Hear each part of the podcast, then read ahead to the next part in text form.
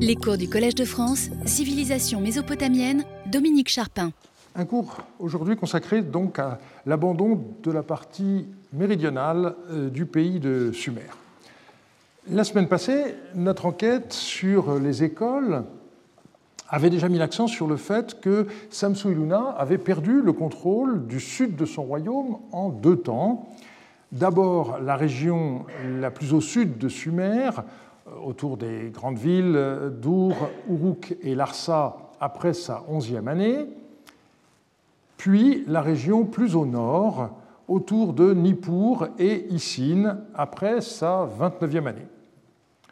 De fait, après les révoltes des années 8 et 9, la reconquête du sud par Samsu Iluna fut de courte durée.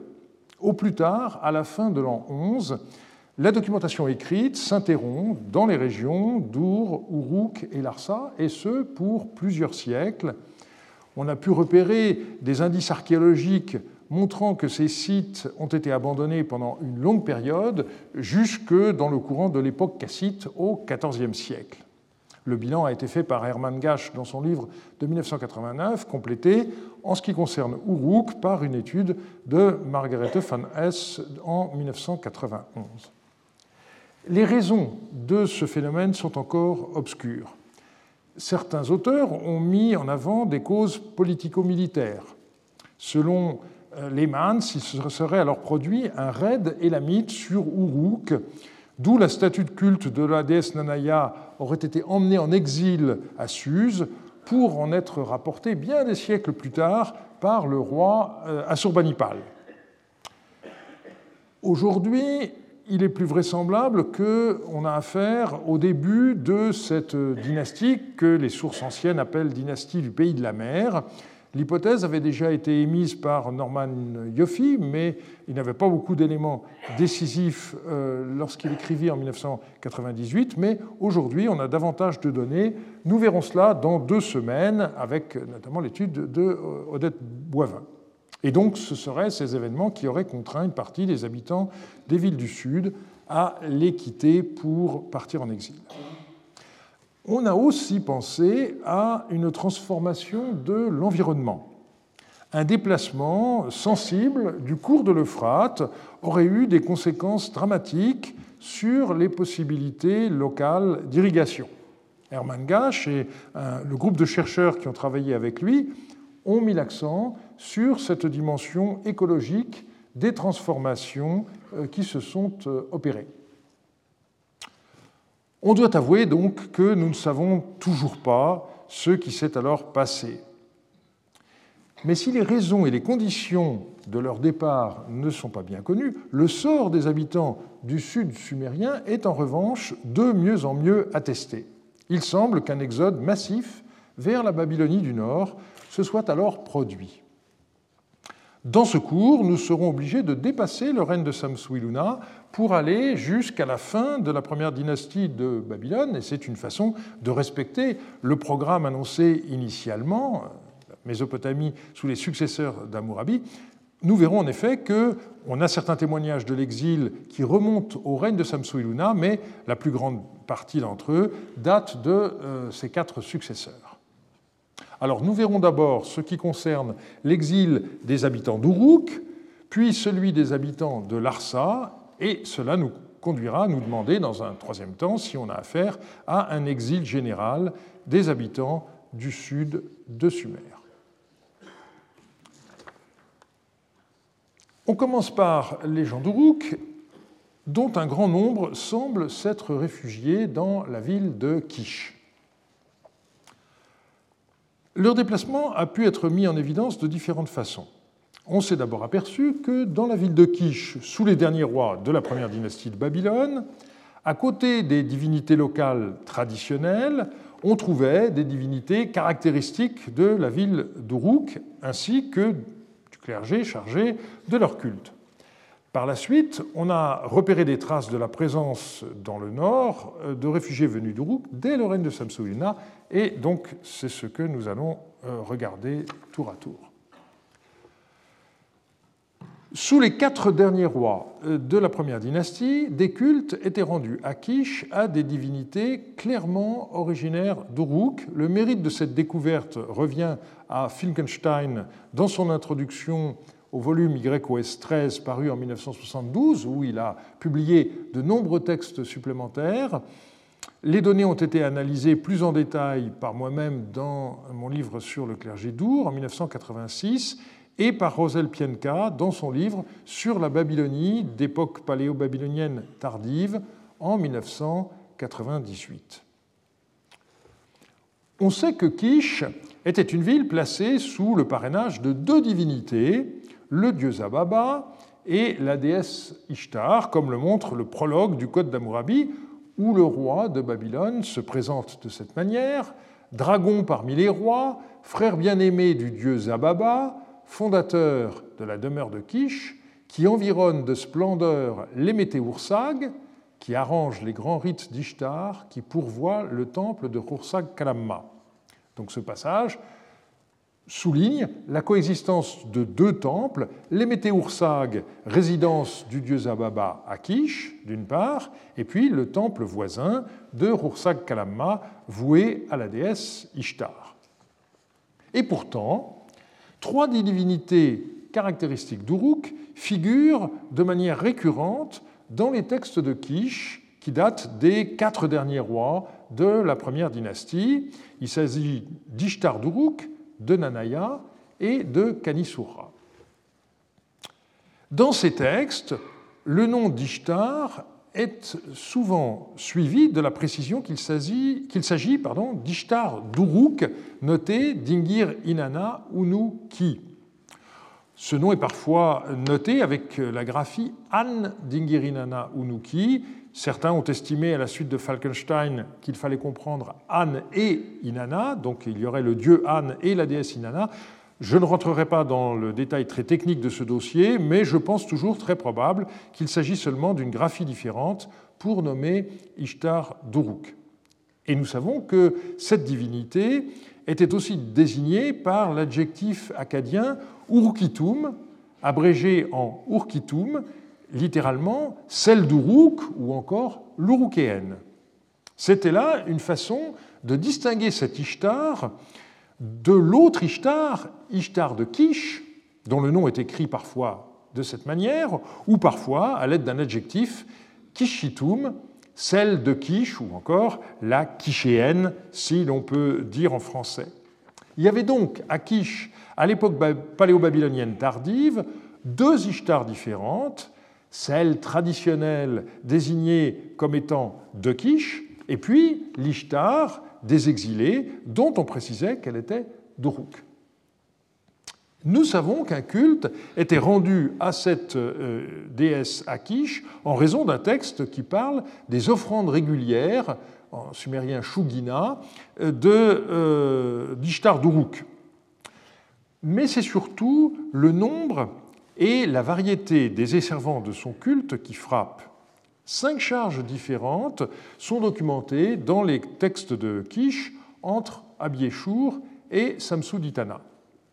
On a d'abord les plus haut placés dans la hiérarchie des administrateurs Shangum, qu'on traduit quelquefois par grand prêtre, euh, traduction qui n'est pas très heureuse, mais euh, il s'agit en tout cas d'un personnage chargé de l'administration euh, générale du temple. Eh bien, on en connaît trois différents pendant cette période. On voit aussi du côté des lamentateurs un chef lamentateur et un simple lamentateur. On a également un barbier, on a un héros et surtout on a pas moins de 13 purificateurs avec le titre de Ishib. Tous ces gens donc sont qualifiés par rapport à la déesse Ishtar d'Uruk. C'est quelque chose donc de tout à fait considérable. Mais Ishtar d'Uruk n'est pas venu seul à euh, Kish. Deux autres divinités typiques des cultes rendus à Uruk l'ont accompagné, à savoir Nanaya et Kanisura. La figure de Nanaya a été précisée ces dernières années par deux études de Piotr Steinkeller Celui-ci a montré comment, dans les textes d'Ur et les textes paléo-babyloniens, Nanaya apparaît comme une sorte d'hypostase d'Ishtar, incarnant une des figures de cette déesse, à savoir la planète Vénus. Et son culte à l'époque d'Ur était exclusivement situé à Uruk, à partir de cette ville, euh, il a petit à petit euh, été plus répandu. Eh bien, à Kish, on voit le clergé euh, de Nanaya qui est pardon, attesté par trois charges. On a un administrateur Shangum et on, connaît, on connaît pas moins de quatre personnages différents. On a un chef lamentateur et on a enfin deux personnages qui sont qualifiés en acadien de Erib Bitim, ce qui signifie littéralement entrant dans le temple, donc des gens qui étaient euh, chargés de certains aspects du culte. Alors c'est un peu moins que pour Ishtar d'Uruk, mais néanmoins euh, c'est quelque chose qui est non négligeable. Et la troisième déesse, qui fait partie également du cercle euh, d'Ishtar, c'est la déesse Kanisura. Dans le Panthéon, elle était considérée comme la fille de Inanna, et elle était attestée à Kish par un administrateur Shangum euh, qui, euh, pour lequel nous connaissons deux personnes différentes ayant exercé cette charge. Et ce qui est intéressant, c'est que l'association dans le culte des trois déesses, Ishtar, Nanaya et Kanisura, est attestée dans une lettre qui est tout à fait intéressante et que je cite. Asin Magir dit ceci ainsi parle Nabi Enlil, que Inanna, donc Ishtar, et Nanaya te fassent vivre pour toujours par égard pour moi. Je viens de te faire porter 730 litres, avec un S ça irait mieux, excusez-moi, de farine sagou et 30 litres de farine goussiga, mes offrandes matsratum, destinées à Aninana, Nanaya et Kanisura, mes maîtresses. Donne 10 litres de farine goût à Nidinishtar, le prêtre de Kanisura, Fais-moi porter une frange de vêtements ainsi que la réponse à ma tablette. Je viendrai te voir pour la fête de l'ouverture de la porte.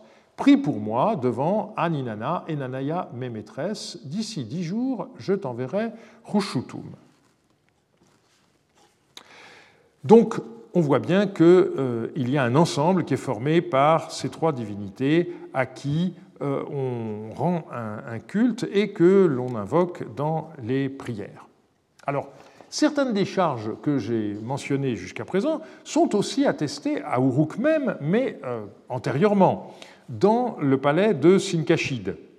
On a euh, dans les tablettes découvertes dans ce bâtiment, par exemple, la charge de euh, purificateur euh, Ishib de la déesse Ishtar d'Uruk euh, dans deux textes. On voit aussi la charge de Shangum de la déesse Nanaya. Et donc, tout ceci montre bien que l'on a affaire à un transfert du clergé depuis Uruk jusqu'à Kish. On ne va pas en rester à cette vision, je dirais plutôt théologique euh, des choses. On peut en effet se livrer à une étude sociologique de ce clergé. Les données euh, nous euh, permettent du moins de voir certains aspects. Par exemple, la question de l'habitat de ce clergé. Alors il est de fait que malheureusement, ce sont des fouilles clandestines qui ont retrouvé à Quiche les archives de cette époque, de sorte que les textes sont aujourd'hui dispersés dans différentes collections sans qu'on en connaisse la provenance précise. Le gros des textes se trouve à Yale et a été publié, comme je l'ai dit, par Finkelstein. D'autres sont à Manchester, euh, d'autres encore à Berlin, Londres, Paris, etc. Ce qu'on peut voir d'abord, c'est, dans bien des cas, une transmission héréditaire des charges.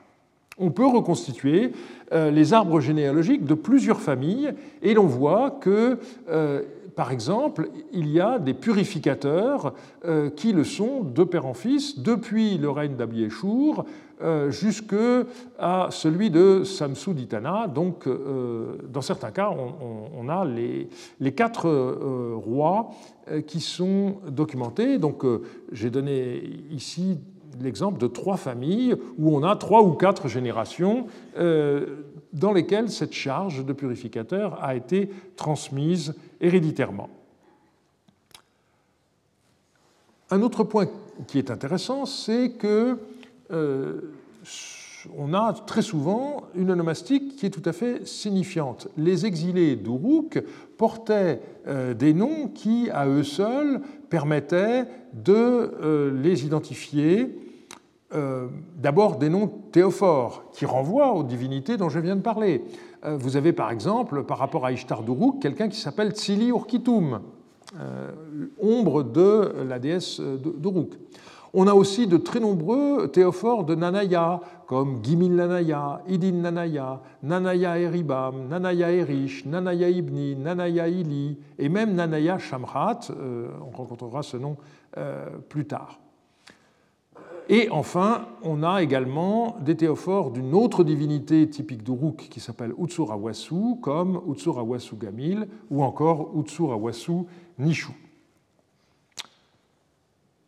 Mais le plus intéressant, du point de vue de l'anthroponymie, c'est l'existence de véritables noms-programmes. Le plus significatif, euh, c'est euh, celui de Uruk Liblut, qui signifie Puisse la ville d'Uruk revivre Eh bien, on connaît des gens qui s'appellent comme ça. Euh, et euh, on trouve également Eanna Liblut, qui signifie Puisse le temple euh, Eanna revivre. Donc, la ville d'Uruk, son temple principal, l'Eanna, ces deux noms sont tout à fait significatifs d'une certaine nostalgie des exilés qui n'avaient manifestement pas perdu l'espoir de retourner dans leur ville d'origine.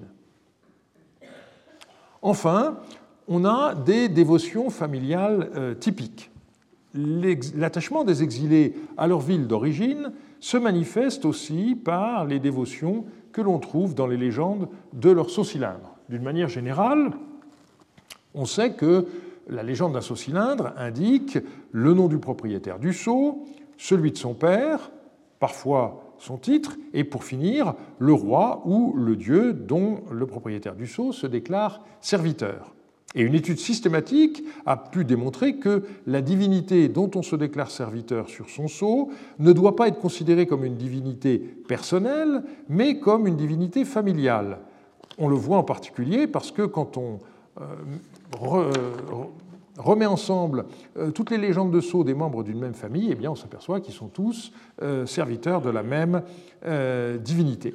Eh bien, qu'est-ce qu'on remarque pour les légendes de Sceaux de certaines personnes de quiche originaires d'Uruk On voit que les divinités dont ils se réclament sont des divinités typiquement urukéennes, comme le dieu Latarak ou encore le roi légendaire divinisé Lugalbanda. Donc ceci est un élément euh, supplémentaire. Et malgré ces spécificités, il ne faut pas s'imaginer que le clergé des divinités urukéennes vivait en quelque sorte à l'écart les textes de vente de terrain, avec leurs indications cadastrales initiales, montrent que souvent les membres de ce clergé habitaient des maisons voisines d'autres demeures où demeuraient des membres du clergé local. Et le mélange apparaît également lorsque on analyse les listes de témoins dans des actes où euh, agissent des gens qui font partie du clergé euh, d'Uruk en exil. Eh bien, on a des témoins qui sont des membres du clergé local et vice-versa. Parmi les exilés présents à Kish à l'époque paléo-babylonienne tardive, une catégorie euh, a particulièrement retenu l'attention, celle de femmes décrites comme des Kézertoum et qui sont vouées euh, au culte euh, d'Ishtar d'Uruk. C'est un dossier qui a suscité une abondante littérature, l'étude la plus récente étant celle de Norman Yoffe. Ce sont essentiellement des textes économiques, des reçus d'argent liés à l'exécution de rites par Tsum, euh, dont la nature n'est malheureusement pas explicitée. Euh, et donc, euh, je ne m'attarderai pas sur ce dossier plus longtemps aujourd'hui. Ce que je voudrais pour terminer, c'est signaler que cette façon qu'ont les exilés, comme se présentant comme étant toujours liés à leur ville d'origine, ça n'est pas un phénomène propre à la Mésopotamie ancienne, et je me limiterai à deux comparaisons. D'abord, je citerai la pratique de l'Église catholique qui, à partir des invasions arabes du 7e siècle, a nommé des évêques dans des villes du Proche-Orient ou d'Afrique du Nord, dites in partibus infidelium, aux mains des infidèles, où par conséquent ces évêques ne pouvaient pas se rendre. Et je citerai ici l'explication de l'encyclopédie de Diderot et d'Alembert. Je cite Les incursions faites par les barbares et principalement par les musulmans, ayant empêché ces évêques de prendre possession de leurs églises et d'y faire leurs fonctions, le concile Intrulo, en 691-692, leur conserva leur rang et leur pouvoir pour ordonner des clercs et présider dans l'Église. Un autre euh, exemple plus proche de nous, euh, c'est le cas des professeurs allemands de l'université de Strasbourg. Euh, parle du centenaire de 1918, eh bien, que sont devenus ces universitaires en 1918 lorsque les Français ont repris possession de, Strasbourg et de toute la, la région? Eh bien, ils se sont réfugiés à Heidelberg, mais ils ont continué à siéger en tant que corps dans les années qui ont suivi la fin de la Première Guerre mondiale. Et donc, par exemple, le livre de Karl Frank, euh, publiant les textes cunéiformes euh, de Strasbourg, qui est paru en 1928, eh bien, il est paru dans une série intitulée Écrits de la Société scientifique strasbourgeoise à Heidelberg. Schriften der Strasburger Wissenschaftlichen Gesellschaft in Heidelberg. Donc, euh, c'est un autre exemple qui euh, est euh, intéressant.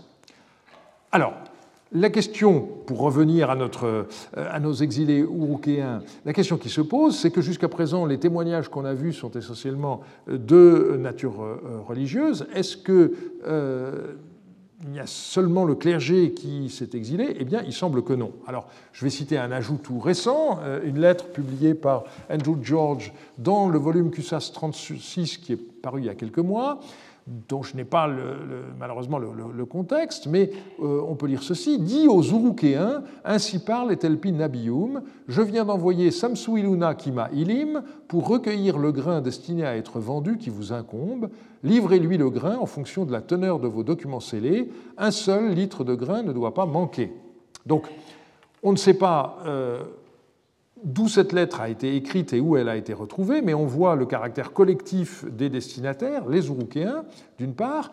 On peut dater la lettre de l'époque de Samsuiluna ou à la rigueur euh, du règne de son successeur, puisque la personne qui a été envoyée porte un nom basilophore, donc formé sur le nom du roi, Samsuiluna Kimailim. Samsuiluna est comme un dieu, hein, c'est un joli nom, à la gloire du souverain.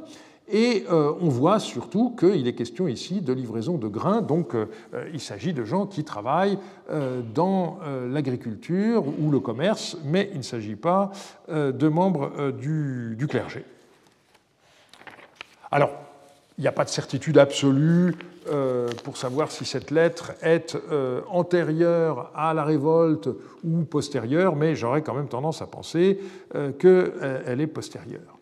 Mais surtout, ce qu'on voit, c'est que tous les exilés d'Uruk ne se retrouvèrent pas à Kish. Certains euh, vivaient à Dilbat et d'autres encore à Babylone. En ce qui concerne euh, Dilbat, eh bien, on note la mention d'un comptoir commercial d'Uruk dans ce texte.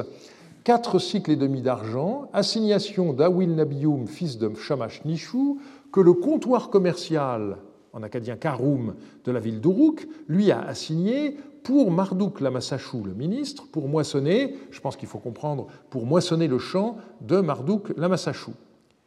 Et le texte se termine avec ces notations apport Awil Nabiyum, réception Shamash Moubalit, le second du comptoir commercial d'Uruk, et il y a une date qui est de l'année 21 d'Abiéchour. Alors, deux interprétations de ce document sont possibles. Celle de Rosel Pienka, qui a compris le texte au premier degré, comme étant l'indice que, contrairement à ce qu'on croit, il restait encore euh, des gens à Uruk et qu'il y avait un trafic commercial qui existait.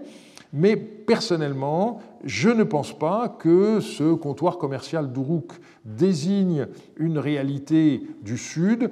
Il me paraît beaucoup plus vraisemblable que le groupement des marchands originaires d'Uruk ont gardé leur corps après leur exil en Babylonie du Nord, comme l'ont fait par ailleurs les membres du clergé, et on verra tout à l'heure un autre exemple avec euh, les marchands de euh, Larsa.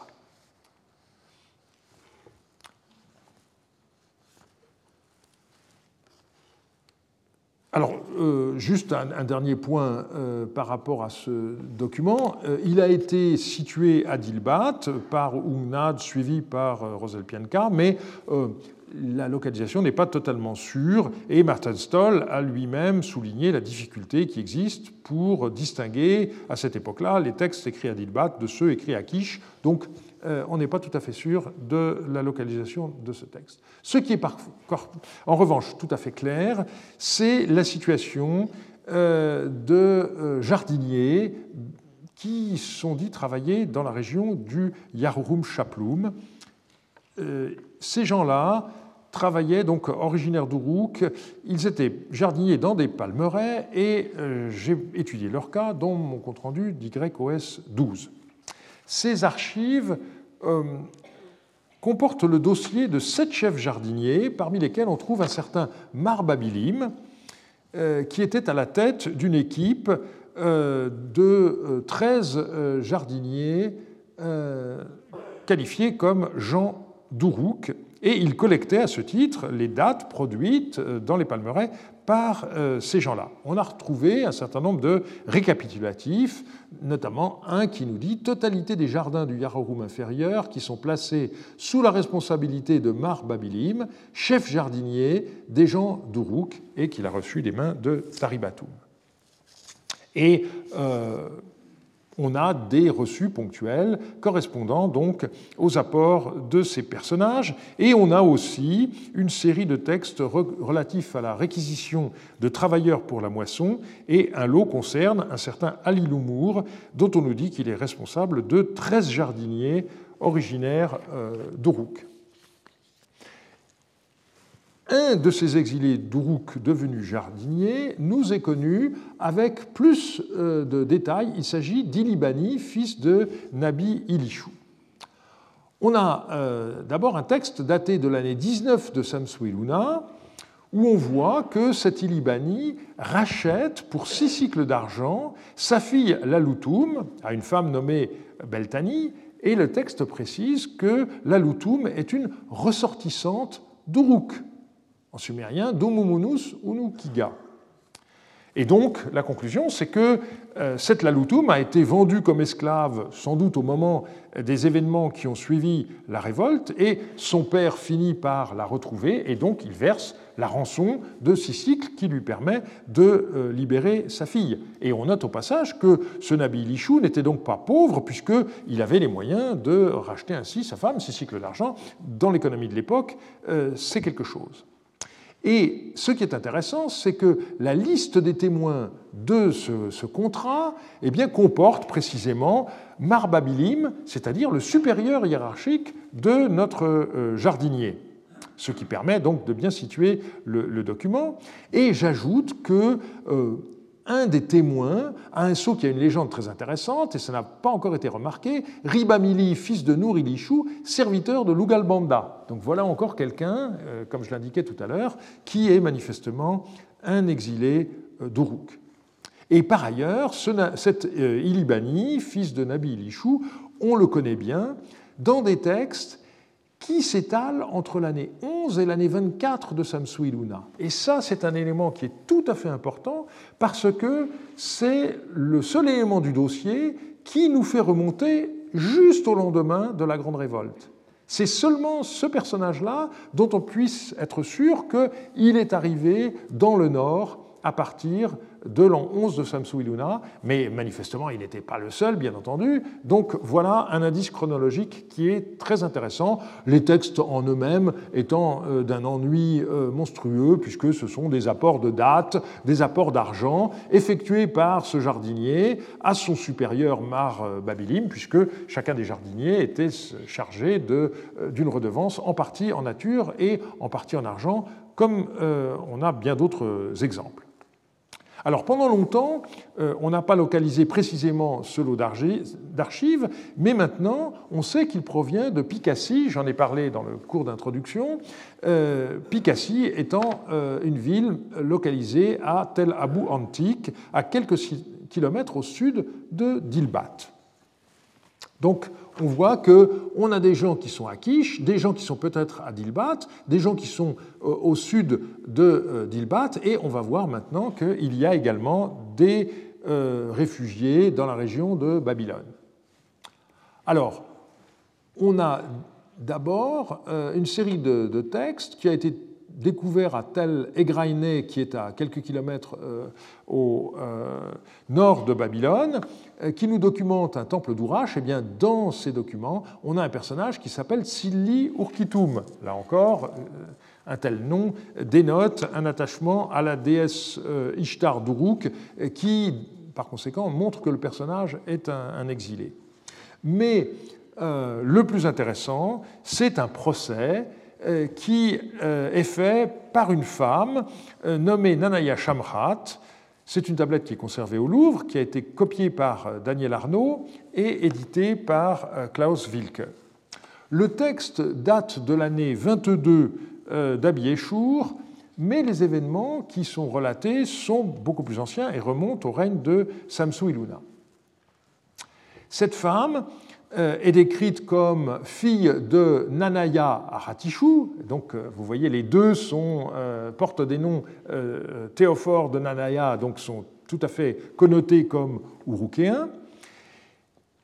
Et elle raconte de façon très détaillée comment sa famille a dû se réfugier à Babylone. Avec son père et sa mère, elle a fait partie de la maisonnée d'un certain Razippa. Et à la mort de sa mère, eh bien, euh, Nanaya Shamrat s'est vue euh, imposer par ce Razipa le carcan et la coiffure caractéristiques des esclaves, ce contre quoi elle s'est insurgée. Donc, procès, Razipa prétend qu'il a adopté la jeune fille et il nie qu'il l'ait achetée comme esclave. Euh, et la jeune fille fait intervenir à ce moment-là euh, ses oncles, l'un étant le frère de son père et l'autre le frère de sa mère, et ils déclarent qu'elle n'est pas esclave, et ils ajoutent même c'est nous qui sommes son père et sa mère. C'est une façon de dire que euh, les parents étant morts, ce sont leurs frères respectifs qui exercent l'autorité parentale sur la jeune fille. Alors finalement, ben, il n'y a pas de preuve bien, euh, bien nette et euh, les juges réclament aux oncles euh, un serment ainsi libellé. Cette jeune fille est assurément la fille de Nanaya Aratishu. Autrement dit, en tant que fille d'un homme libre, elle ne peut pas être revendiquée comme esclave par Razipa. Voilà un, là encore, une tranche de vie, si je puis dire, qui montre les difficultés auxquelles euh, ces populations exilées ont parfois eu euh, à faire face. Je passe maintenant à la question des exilés de Larsa, puisque, je l'ai déjà dit, les habitants d'Uruk ne sont pas les seuls habitants du Sud qui aient pris le chemin de l'exil après l'an 11 de Samsu Iluna. Ces habitants de Larsa on les trouve à la fois à Babylone et plus au nord à Sipar. Les indices sur l'exil à Babylone de certains habitants de Larsa peuvent être résumés de la manière suivante. On a, dans un texte de l'année 30 de Samsu Iluna, dans un texte découvert par les fouilles allemandes de Babylone, un prêtre, Shangum, qui est euh, voué à la déesse Sugalitum, euh, qui est une déesse euh, donc, caractéristique de la ville de Zabalam, dans les environs de Larsa. Et donc, on voit là encore qu'on a un culte du sud qui est remonté dans le nord Est-ce que ce sont directement des habitants de Zabalam qui se sont installés à, Babylone C'est possible, mais euh, on voit également que le culte de cette déesse Sugalitum est euh, attesté à Larsa, donc il peut s'agir de gens de, venus de Larsa.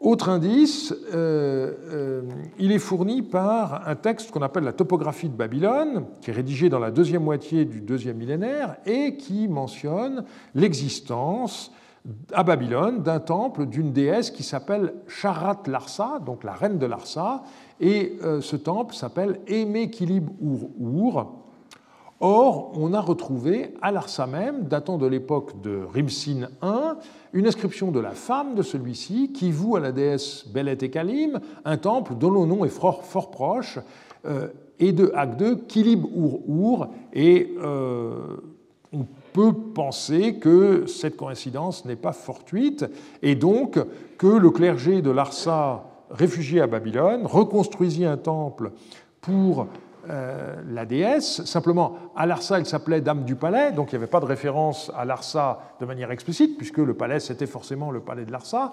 Quand vous vous trouvez ailleurs, il faut bien entendu ajouter euh, euh, un élément pour permettre de situer la déesse, et donc on l'appelle à ce moment-là non plus Dame du Palais, mais Reine de Larsa, pour bien montrer quelles sont ses origines et maintenir vivant le souvenir de la provenance de ce culte. Et puis j'ajouterai un dernier témoignage, euh, un texte toujours trouvé à euh, Babylone euh, dans les fouilles allemandes qui date de Samsuditana. Eh bien, on a le sceau d'un prêtre qui porte le titre de Shita Esh3. C'est un titre un peu compliqué, mais euh, qui n'est attesté par ailleurs que dans les villes du sud sumérien. Là encore, clairement, on a affaire à un descendant d'un prêtre qui a quitté le pays de Sumer pour la Babylonie du Nord, et on a encore un exemple de transmission héréditaire des charges religieuses dont nous avons vu d'autres exemples. À côté de Babylone, on a aussi des témoignages euh, à Sipar. On a d'abord un indice archéologique un peu ténu, mais malgré tout intéressant. Hermann Gasch a souligné le fait qu'on a une grande demeure euh, à Tel Edder euh, sur le chantier F euh, qui a un plan tout à fait inhabituel pour la région, mais un plan qui se rapproche d'une maison plus ancienne du site de Tello, donc la ville de Girsou. On pourrait penser qu'on a là la trace architecturale, en quelque sorte, euh, laissée par des exilés. Et puis, on a aussi un, saut-cylindre euh, qui euh, a un motif intéressant, la représentation du mythe d'Etana, qui s'est envolé, comme vous savez. Et Anne de Grève s'est demandé si ce cylindre n'appartenait pas à une de ces familles du Sud qui émigra vers le nord parce que ce motif, euh, par ailleurs, n'est attesté archéologiquement que dans les villes du sud. Donc on a là deux hypothèses qui ne sont pas des certitudes, mais heureusement on a un texte qui, lui, est beaucoup plus probant.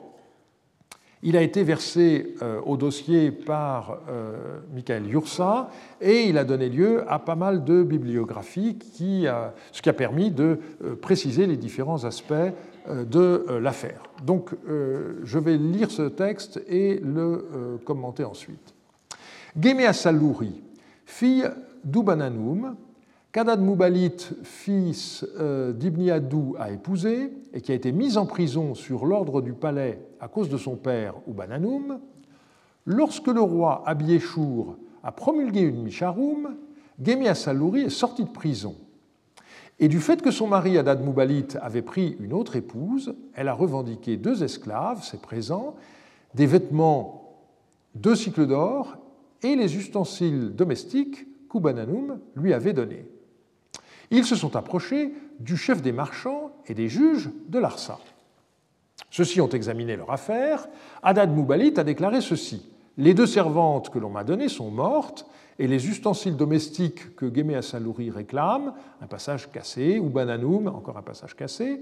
Et ensuite, on a déclaration des juges que Gémé Assalouri produise des témoins et la tablette de sa dot.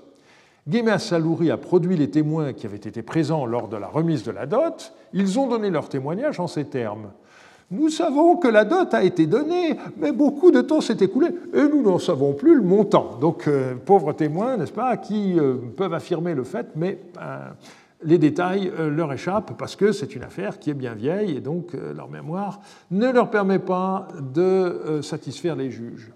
Alors on dit ceci ensuite, du fait qu'elle n'a pas apporté la tablette de la dot, Abou Mouakar, le chef des marchands, et les juges de l'Arsa ont rendu le jugement suivant. Hadad Moubalit devra prêter serment dans le temple de Shamash de Larsa par le filet en ces termes. Les deux servantes que ton père Ubananoum m'a données sont vraiment mortes. Je ne les ai absolument pas vendues. Cinq étoffes, un habit gouza, dix habits, hum, hum, hum, deux cycles d'or, une marmite de 20 litres et quatre grattoirs de bronze, tels sont vraiment tes ustensiles domestiques. Mais pour l'affaire pour laquelle on t'a saisi, j'ai dû verser deux mines de tiers, huit cycles d'argent afin de te libérer. Voilà ce qu'il devra déclarer sous serment par le filet dans le temple de Shamash. Comme le chef des marchands et les juges de Larsa l'avaient ordonné, ils sont allés au temple de Shamash, le Shangoum et les Tirous de Shamash se sont tenus et leur ont proposé une conciliation. Adad Moubalit, du fait qu'il n'a pas juré devant Shamash, a donné à Gémé à Sallouri, la religieuse Naditum de Marduk, une servante nommée Adad Dumki et dix cycles d'argent. À l'avenir, Géméa Salouri ne contestera pas si Haddad Moubalit épouse la femme de son choix, et Haddad Moubalit ne contestera pas si Géméa Salouri épouse le mari de son choix. Ils l'ont juré par Shamash, Marduk et le roi Abiéchour. Un texte un peu long, mais qui est extrêmement riche. On voit donc comment cette femme, Géméa Salouri, qui est une naditum de Marduk, avait été emprisonné, sans doute euh, suite à des dettes de son père, et a été libéré lorsqu'à son avènement, Abiéchour a proclamé une Micharoum. Et quand elle rentre chez elle, elle découvre, horreur, que son mari, entre-temps, a pris une nouvelle épouse, et donc euh, elle veut divorcer, et elle réclame par conséquent à son mari le remboursement de la dot que son père avait versée lors du mariage.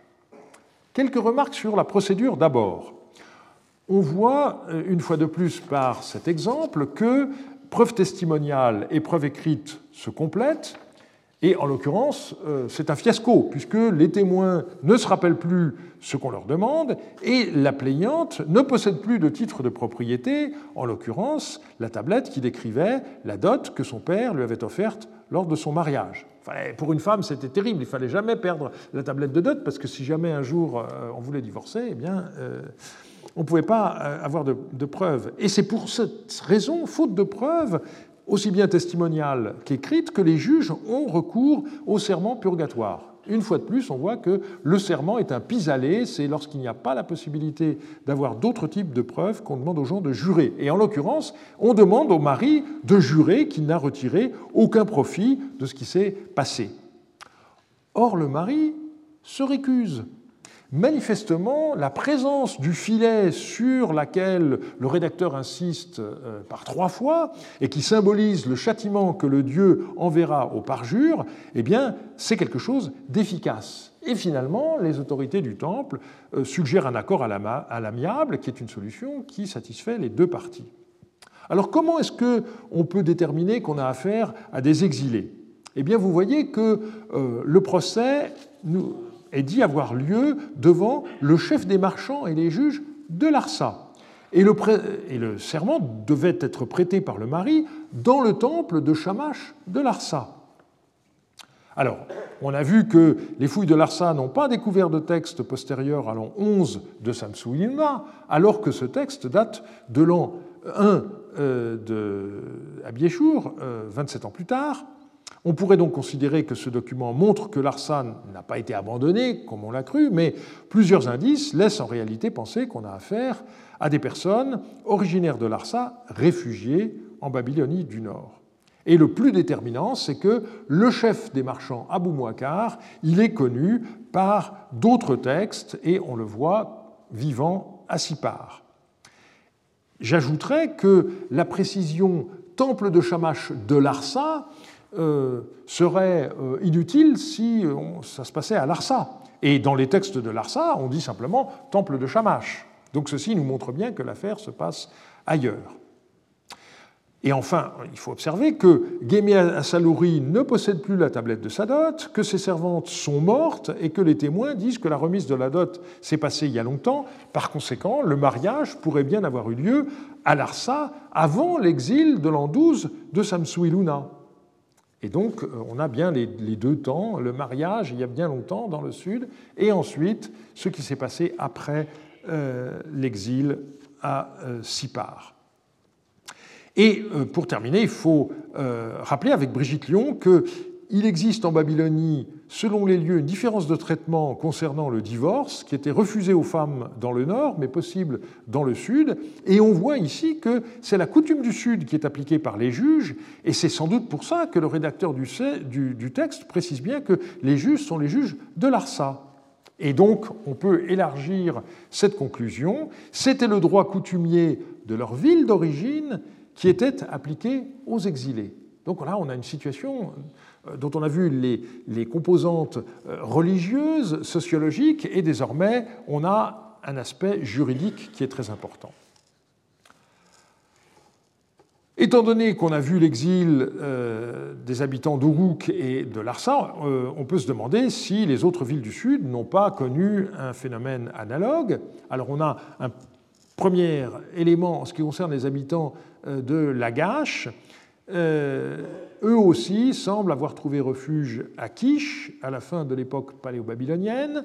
Là encore, l'onomastique est intéressante parce que euh, la déesse Bawa, qui était une des divinités majeures de la ville de Girsou et de l'état de Lagash, en tant qu'épouse du dieu Ningirsu, eh bien, on n'a aucun nom propre euh, théophore de Bawa à Kish avant l'époque paléo-babylonienne tardive, et tout à coup on voit arriver des Gémé Bawa, Ir Bawa, Ibku Bawa. Donc euh, là aussi c'est quelque chose qui est tout à fait significatif.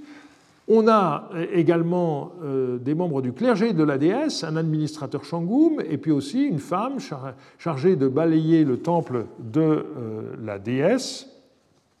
Donc tous ces gens sont euh, sans doute des émigrés ou descendants d'émigrés euh, venus de la région de Girsou et de euh, Lagash. Et puis on a un texte très intéressant qui s'attache au statut d'une femme qui s'appelle précisément Gémé Bawa. Je lis ce texte.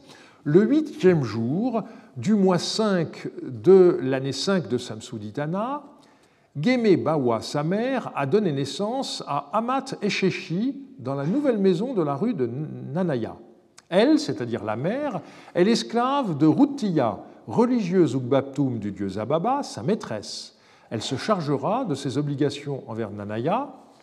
Elle ne fera pas enrager le cœur de Rutiya, sa maîtresse. Alors, ces histoires de faire enrager le cœur de la maîtresse, c'est euh, le cas où vous avez une femme religieuse qui n'a pas d'enfant et vous avez euh, une épouse secondaire qui est esclave et qui a un enfant. Hein. vous voyez l'histoire de euh, Agar par rapport à Sarah, hein. c'est exactement une histoire de ce, de ce, genre. On en a pas mal d'exemples en, en, Mésopotamie, mais ce, que, ce qui est le plus intéressant dans notre perspective ici, c'est la description topographique.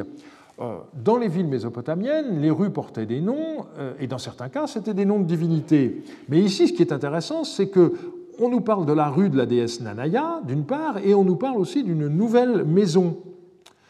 On a bien l'impression, par conséquent, qu'on est dans un quartier euh, nouveau, une extension de la ville qui serait destinée à abriter notamment les réfugiés venus d'Uruk ou plus généralement du Sud. Par ailleurs, ce qui est intéressant, c'est de voir l'imbrication qui existe désormais entre les communautés, puisque euh, la Routia est une religieuse du dieu Zababa, donc elle euh, appartient au clergé local, traditionnel, mais elle a une esclave qui s'appelle Gemebawa et qui est donc sans doute originaire euh, du, du sud. Et ce qui est symptomatique, c'est de voir que c'est l'esclave appartenant à la communauté des exilés qui va être chargé des obligations religieuses de Routia à l'égard de Nanaya. Alors, pourquoi est-ce qu'il y a ces obligations religieuses? On n'en sait rien, mais euh, là encore, le fait qu'on soit dans la rue de Nanaya laisse penser qu'il y avait des activités cultuelles à faire et que ce n'est pas la propriétaire de la maison qui va s'en charger, mais son esclave qui vient du sud.。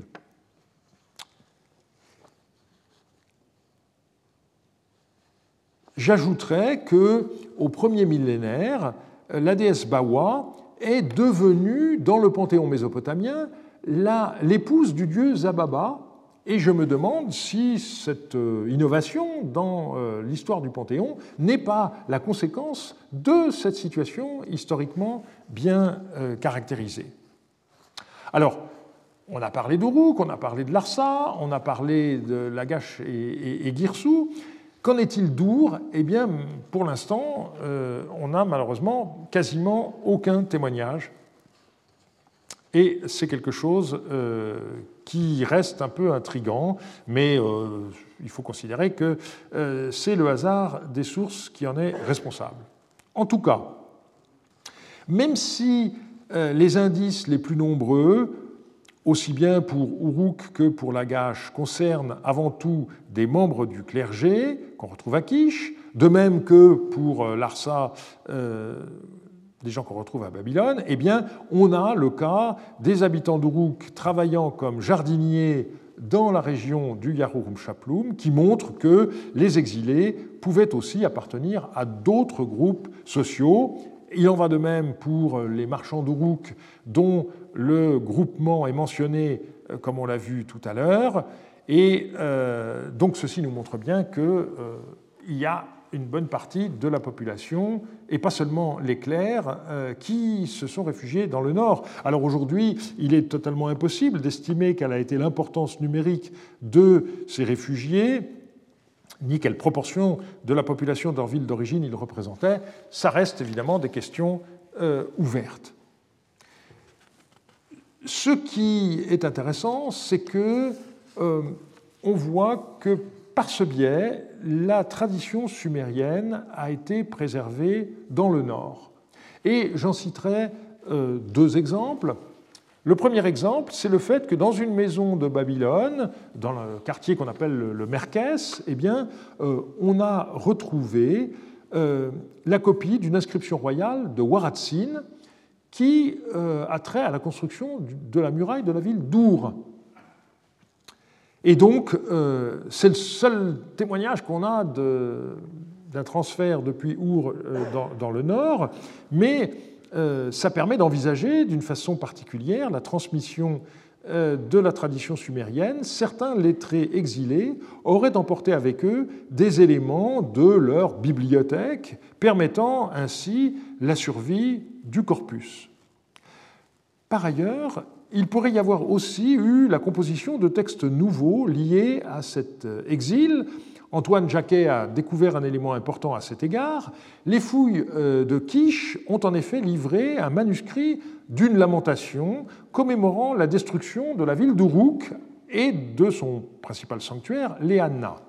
Ce texte est connu par euh, des manuscrits essentiellement du premier millénaire qui euh, rattachent le texte à la déesse Ishtar de Babylone, mais à l'origine, il pourrait bien avoir été composé par des exilés. Euh, on voit la déesse Ishtar qui pleure la destruction de son sanctuaire ô ma maison, bien ô mon temple, comme vous voulez, qui se dressait en maître, ô ma maison qui siégeait en reine, ma maison qui était l'âme du pays de Sumer, et puis un petit peu plus loin, cette image qui est tout à fait troublante.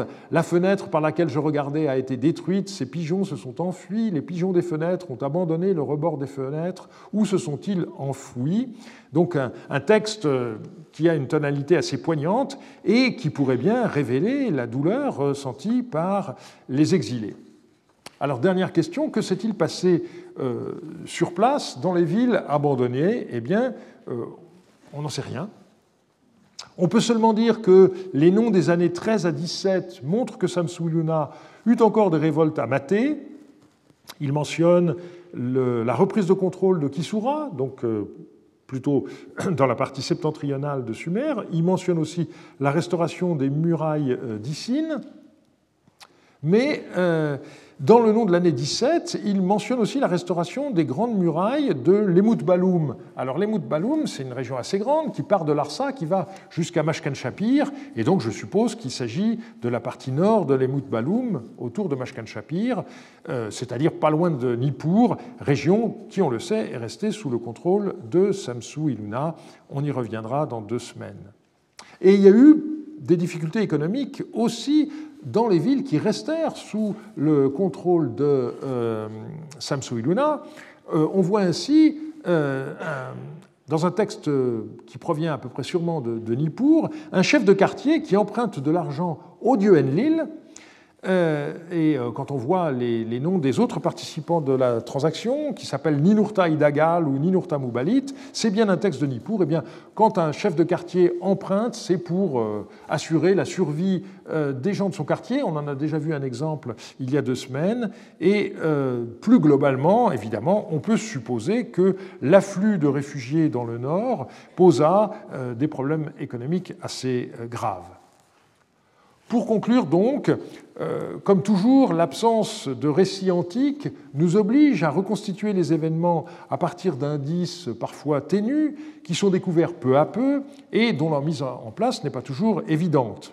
Mais l'ensemble des témoignages qu'il est possible de recueillir actuellement montrent désormais sans aucun doute possible que les habitants du sud de Sumer ont dû abandonner leur ville et qu'ils se sont réfugiés euh, plus au nord euh, du royaume de Samsuyuna euh, et non pas dans la région moyenne, ce qui est intéressant. Ils ne sont pas réfugiés apparemment à Issine et à Nippur, ils sont allés carrément dans la Babylonie du nord. Nous verrons la semaine prochaine comment Samsu Iluna a essayé de compenser la perte du sud par des campagnes vers l'est et le nord. Et je vous remercie de votre attention. Retrouvez tous les contenus du Collège de France sur www.colège-2-france.fr.